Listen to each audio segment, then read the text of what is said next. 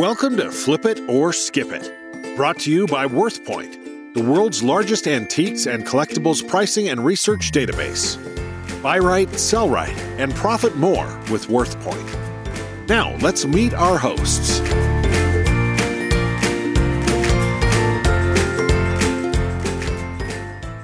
Hi, I'm Dana Crawford. And I'm Wayne Jordan.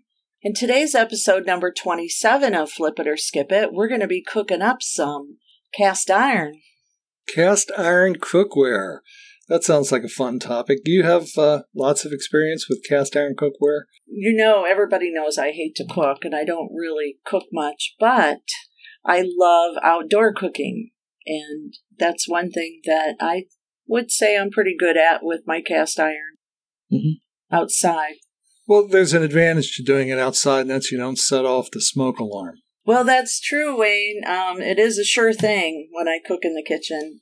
oh, I'll tell you, when I, I use cast iron pan for cooking steaks because it holds the heat better. In an aluminum frying pan, you can bring it up to temperature, but as soon as you put room temperature steak in it, all of the heat comes out of the pan and into the steak, which is, of course, what you want to happen. But then the problem is that the pan cools down. It takes a little bit longer for it to heat up. With cast iron, the pan holds heat better, so the steak sears on the outside and you can hold the juices in. It's just much better to do it that way. But, of course, the side effect of that is it tends to get a little smoky when you do that. Hmm. So I can have the, the stove hood up all the way and whenever I cook a steak, I don't care if it's the middle of the winter, the dining room window comes open and the the uh, air filter comes on all the way just to keep the smoke down. So uh,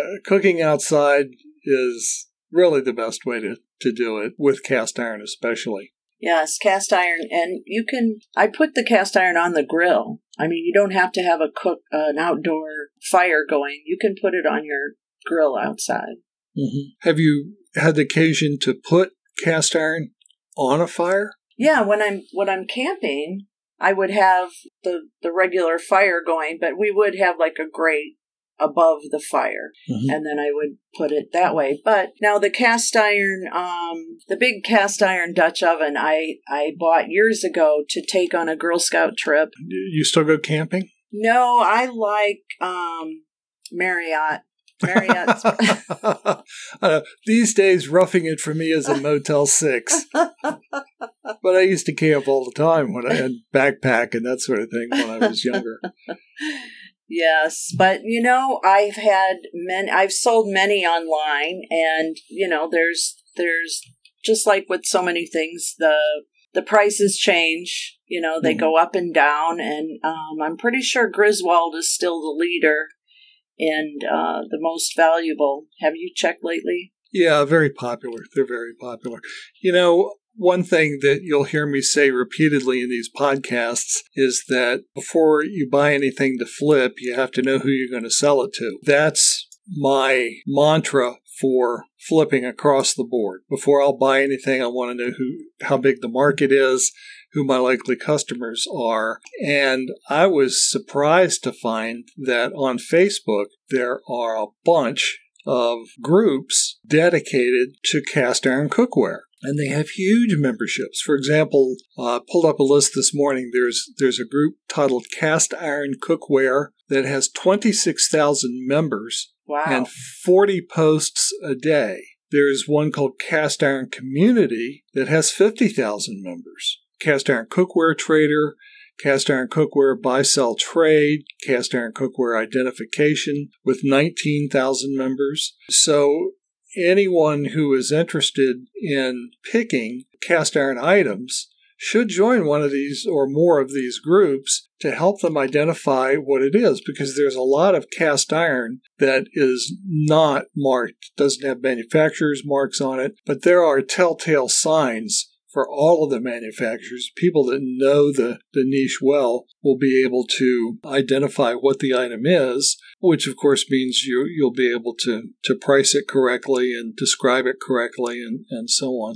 Um, yeah, I could see that. Um, if you can't find it on WorthPoint or on eBay, then, right. you know, if you can't identify it, but I, I personally just like to stay in one area then venture onto Facebook, but I can see that being um, a backup plan. Well, what I noted was that was the membership of those groups.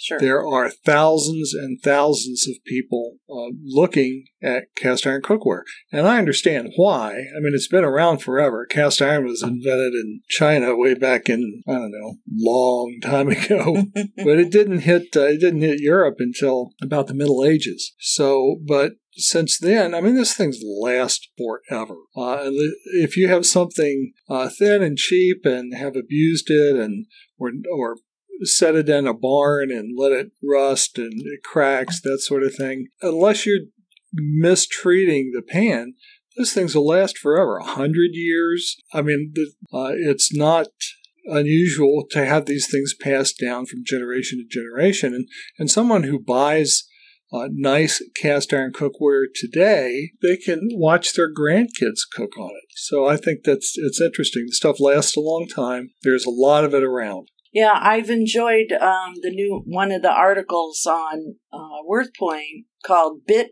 by the Cast Iron Bug." Did you look at that? I did. That's about the guy who collects Lodge cast yes. iron. Yeah. Yes. Yeah. Well, Lodge is a good brand. They've been around. They've been making pans for over a hundred years. They've right. been around a long time, and they're popular. Of course, you mentioned Griswold already. Wagner is uh, another popular brand. And at some point, and I, I meant to look this up and I didn't, so I apologize. At some point, Wagner and Griswold merged. It seems to me it was the latter part of the 20th century, maybe 70s or 80s. But there are many, the, the pans after that were made by the same company. They kept separate identities uh, for them, but uh, they still marketed them under the two brands. Another thing that's interesting is you have some later cast iron pans that were made by Wagner, but they don't have the Wagner name anywhere on it or any identification on the bottom. And the reason for that is, like a lot of manufacturers, Wagner wanted to sell more cookware. So they were sell. Uh, Wagner was a high end brand that was being sold in top level department stores, uh, Macy's, and and the like. And they didn't want to cheapen their brand reputation by selling those in Kmart and Sears and places like that. So they just started making pans with no identification on it so they could sell them for less. Same pans, just didn't have any identification on it. They were able to sell more cookware doing it that way. But a couple of tips on identifying uh, the cookware. In 1960, uh, the U.S. government passed a law that, that all manufacturers had to state the country of origin, place where it was manufactured, somewhere on the item. So if you find a pan and it says made in USA but doesn't have any other markings on it, you can be pretty sure that it was made after 1960. Uh, and if you find a pan that has a manufacturer's name on it, like Lodge or Wagner or Griswold or, or some other, and it doesn't say made in USA, then you can be pretty sure that it was the first half of the 20th century uh, when it was made. Well, when you're out picking too, not only um, are you looking for, of course, they're numbered by the size of the skillet, but when you turn it over, you want to look and see what logo or brand is on it. And I saw on WorthPoint there was uh, in 2019 an extremely rare Erie spider logo on a Griswold, and it was a spider with just the word Erie in the middle, sold for seven thousand three hundred and eighty-eight dollars, and a second one sold for six thousand two hundred. Wow! Wouldn't that be a nice find? Well, it would be. It would, that's not one you want to keep to cook on. no, that would be head right to the auction house. think of think of all the cast iron you could buy with that much money. That's it. So when you're out and about, do you, when you run across cast iron cookware, do you stop to look at it, evaluate it with an eye toward buying it? I do. I always flip it over. Mm-hmm. Always.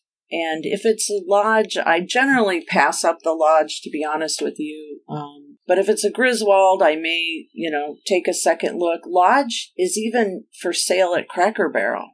Yeah. Well, they're the only ones left in America. They're the only ones still making it. Yeah, you they're common. Yeah, Lodge is, is kind of easy to find and um, it's not as high end as Griswold or Wagner.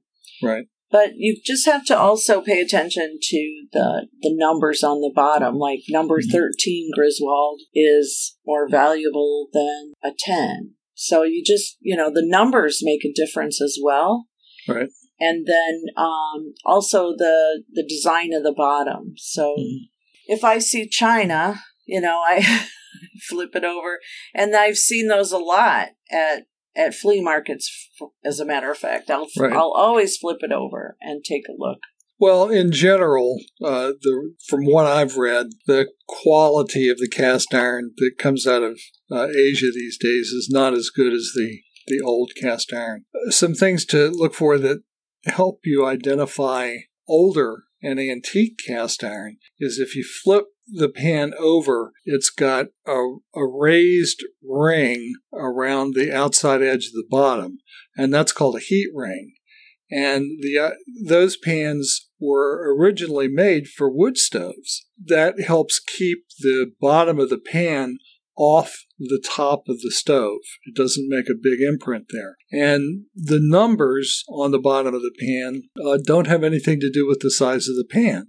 On an aluminum pan, if it says 10 inch, it's a 10 inch pan. But on in cast iron cookware, the numbers relate to the size of the hole on a wood stove. So you want to, you don't want, of course, you don't want a pan that's too small for the hole in your stove. You also don't want to want one that's too big. And there's a lot of cast iron that has no names at all on the bottom. It'll just have some kind of marking. And you'll find differences in uh, handles. Uh, some pans have a long handle, and then opposite the long handle, there's a little short uh, lip where you can lift the pan up uh, straight without it uh, tipping from the weight. Very often, imports, uh, especially Asian imports, you'll see them with wooden handles. Okay, well, this is a good place to stop for a word from our sponsor, and we'll be right back. WorthPoint helps you make more money by ensuring that every sale brings the profit it should. We take the guesswork out of how much to pay and how high to price. The WorthPoint Price Guide lists over 500 million items, sold for prices, and photographs. 15 years of antiques and collectibles data. Put simply, WorthPoint helps you make more money. For a seven day, seven lookup free trial, go to worthpoint.com. Okay, we're back. Uh, yours truly, Wayne Jordan and Dana Crawford, and we're cooking up an episode about cast iron cookware. One of the nice things about cast iron cookware is, of course, they're cast in one piece. Uh, a mold is made out of sand, and you take the, the molten iron and pour it into the mold, and then let it cool. And when it cools, you, you take it out of the mold and you know clean it up and smooth it out, do whatever pre-seasoning or whatever you're going to do to the pan. But in taking it out of the molds, sometimes there's it, taking it out of the mold leaves a mark on the bottom or on the side of the pan, and at first glance it might look like a defect or a crack or something like that. But you should look closely at that because uh, what that is actually is called a gate mark. And if you find something with a gate mark, then that is a late 19th century uh, pan. It's an actual antique. And of course, that makes it worth more money. And if you find one of those, you should pick it up. But there are also one thing that you see in antique stores and mall booths and so on is you see a Wagner pan that on the bottom it's marked uh, Wagner 1891 is stamped into the, the back with instructions on how to season, the pan and, and it looks like you've got a genuine antique. And dealers who don't know much about cast iron will think, hey, I've hit the mother lode here. It's an 1891 mm-hmm. Wagner cast iron pan, but it's not. Those pans were made in commemoration of Wagner's 100th anniversary. Oh, wow. So they were made in the 1990s. Uh, so if you see a pan that says Wagner 1891, it's not as cool as you might think it is. well, the other thing to watch for are the cast iron lids. Oh, yeah. Yeah, because lids are so hard to find. They get separated from the pans, and yeah, it's eh, so they're more valuable. Yeah, the lids always, you know, and it's like a lot of the um, other things, Pyrex and whatnot. The lids sometimes you do better with but I did see a lid recently sold on WorthPoint for nine thousand nine hundred and it was an eight inch Lodge Logic lid that is obviously a harder, an older one, harder to find.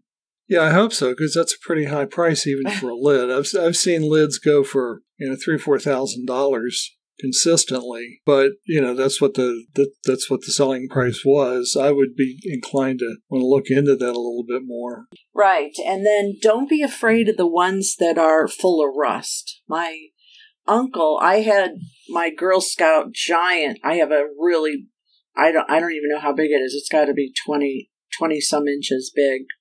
Um, cast iron skillet for Girl Scout camp, and what I used to do is um, I would make um, mashed potato, like I was good at making mashed potatoes. Mm-hmm. so I would make mashed potatoes and I would fill it with mashed potatoes and then I would put that whole thing in the oven and then bake it and then, um, you know, sprinkle um, bacon bits or whatever on top, and then I'd put a bow on the handle, and I'd take that to like if I was going to a potluck or you know something like that. So it was always a decorative piece. Well, anyways, it got put aside in the garage and it just got full of rust. I think it was even out in the rain for a while. Mm-hmm. My uncle took it for me and he power washed it. Mm-hmm. And he used his power washer and he got all the rust off of it. And then once, you know, it was cleaned up enough, then I I seasoned it, which means you cover it all with oil Mm-hmm. and then I actually put it in our grill, and I let right. it I let it uh, bake in the grill because it's so big.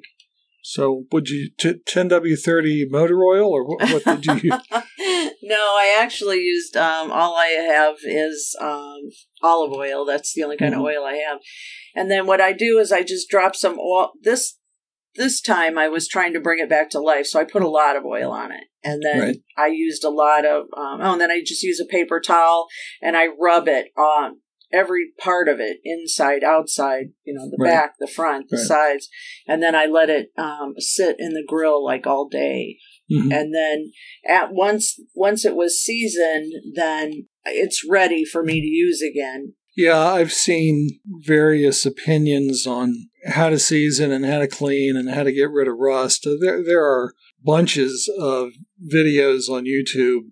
Oh yeah, that that will approach getting the rust off of them, and some of them uh, I've never heard of power washing until you mention it. But there's no reason that that shouldn't work just as well as many of the others. But some folks use electrolysis. Uh, you know, they, they hook up a bucket of water to a car battery and what? Get it off. Yeah, I get it off like that. There are others that do a lye bath.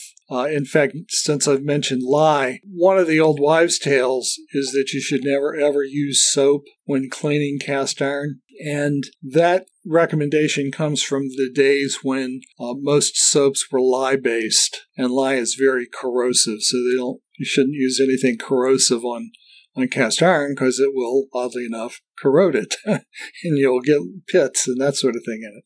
But a little, a couple of drops of dishwashing soap, uh, if you need a little soap, is fine. Some people don't clean it at all. Like I've got a little round griddle, fits right over a burner, and I use that to uh, cook eggs in the morning because it's easy to get under them and flip them and that sort of thing. And I don't clean that with soap. I just take a, a scrubby if I need it or, or something like that and just wipe it down and then pour a couple of drops of olive oil and wipe that around and put it back on the burner until it cools. Uh, another point of contention is in in seasoning a pan when you've done cooking with it that you put a couple of drops of olive oil or whatever kind of oil some people swear by flax oil well, from what i've seen it doesn't matter what kind of oil you use as long as you use it and put it in there and then some folks will stick it in a warm oven. The most common recommendation was 350 degrees at sea level, but one guy says he cranks his all the way up to 500. Wow. So I think that's that's pretty high. And also he turned it upside down and put something underneath it to get rid of the so that the oil wouldn't flow into imperfections and low spots. It would all drip out. We've been doing my wife and I have been married for close to 50 years. We've never turned it upside down. We've always kept it right side up. It works just fine. Speaking of uh, seasoning and and low spots and that kind of thing, let me offer a couple of tips on picking vintage cast iron cookware when you're out at flea markets or antique dealers and that sort of thing. One tip is if you take the pan and say a frying pan and you put it on a flat surface and you flick the handle in to the left or to the right so that it might spin, a perfectly flat pan won't spin. There's too much resistance there. But if the pan is warped, it'll spin like a top. It'll just keep going around.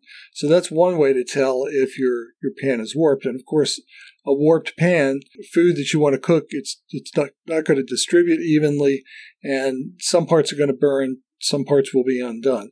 So that's one way. Another way is if you turn a pan upside down and put a credit card across the middle, if the card rocks back and forth, then pan's got a warp in it. It should sit perfectly flat on the bottom. Oh. And the opposite of that is you flip it over and put the card down on the inside in the middle. If the middle is sort of indented, the card will hit on the sides, but you can see light underneath the card. If you can see light underneath it, then it's warped as well. And of course, a warped pan not only will have no resale value or very little resale value, won't be any good to cook with either. Good, great tip. I can't wait to try that now next time I go to the antique show. One other point about uh, lodge cookware, we ta- I talked a bit about the heat ring on the bottom that keeps it up off the stove. Uh, lodges have little notches in it around the outside. I don't know why exactly, but that's a distinctive characteristic of lodge. If you find an early lodge piece that isn't marked lodge and isn't marked made in America, if it's got the heat ring with the notches in it, chances are good it's a lodge piece. Oh, cool. One that we didn't mention, and I'm not exactly sure how to say it because I'm not French, um, is Le Creuset, L E space C R E U S E T. Beats me. And if you look that up on WorthPoint, for example, you'll see that uh, they are are rare, usually a Dutch oven or a bean pot, and they're cast iron. I actually have a lodge that's um, a cast iron um, with the lid, and it and it looks like it's got enamel on it because it's blue, Yes, yes. and it's it actually makes the best roast ever. Mhm. Even Yeah. The top is done right, everything. I mean, I can put everything in that pot and put in the oven, and and it works. Yeah, uh, enameled cast iron is very popular. When when I was first married in the seventies, Jill and I had a set of enameled cast iron, and it was kind of that seventies orange Yes. color, and we had it forever until we got to the point where we decided we needed upgrade, and we bought this high tech non stick cookware because we both like to cook. We gave the other away. I think we took it to Goodwill or something like that. Boy, what a mistake. I wish I still had it. And when I'm about done with, uh, we, we have a collection of non-stick pans, aluminum pans, Mhm. and they just don't perform as well. The, No. the trick to using cast iron is just in knowing how to care for it. So, you know, you need to keep these things, uh, it doesn't matter if you're cooking bacon in it, just wipe it down. If you've Yeah. cooked a bunch of bacon and you can get all the little pieces out of it and that kind of thing, don't worry about the using soap on it to get the grease out. The grease is good for it. Yeah. That's Bacon's good for seasoning seasoning those. Oh yeah, how can you go wrong with bacon? It's the best. But the bean pots now, I, I just want to encourage everybody to go ahead and do a search for cast iron bean pots because they they are something to watch for as well. They they Right. sell pretty well and it almost seems like brand does not matter. They can be unmarked and they still sell thousands. Yeah, yeah. You can if you get if you buy right, you can get a good price when you flip them. Worst case scenario, if you get stuck with something, you won't be stuck. Just learn how to use it, There you go. and you'll be glad that you did.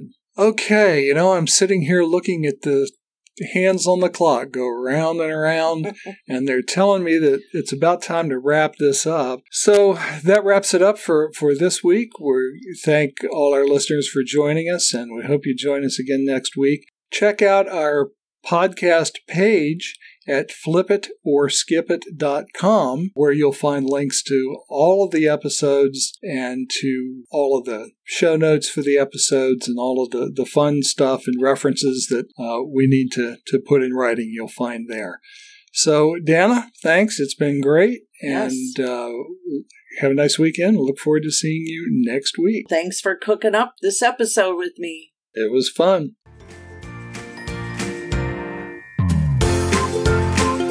You've been listening to Flip It or Skip It, brought to you by WorthPoint.com, the world's largest antiques and collectibles pricing and research database. Buy right, sell right, and profit more with WorthPoint.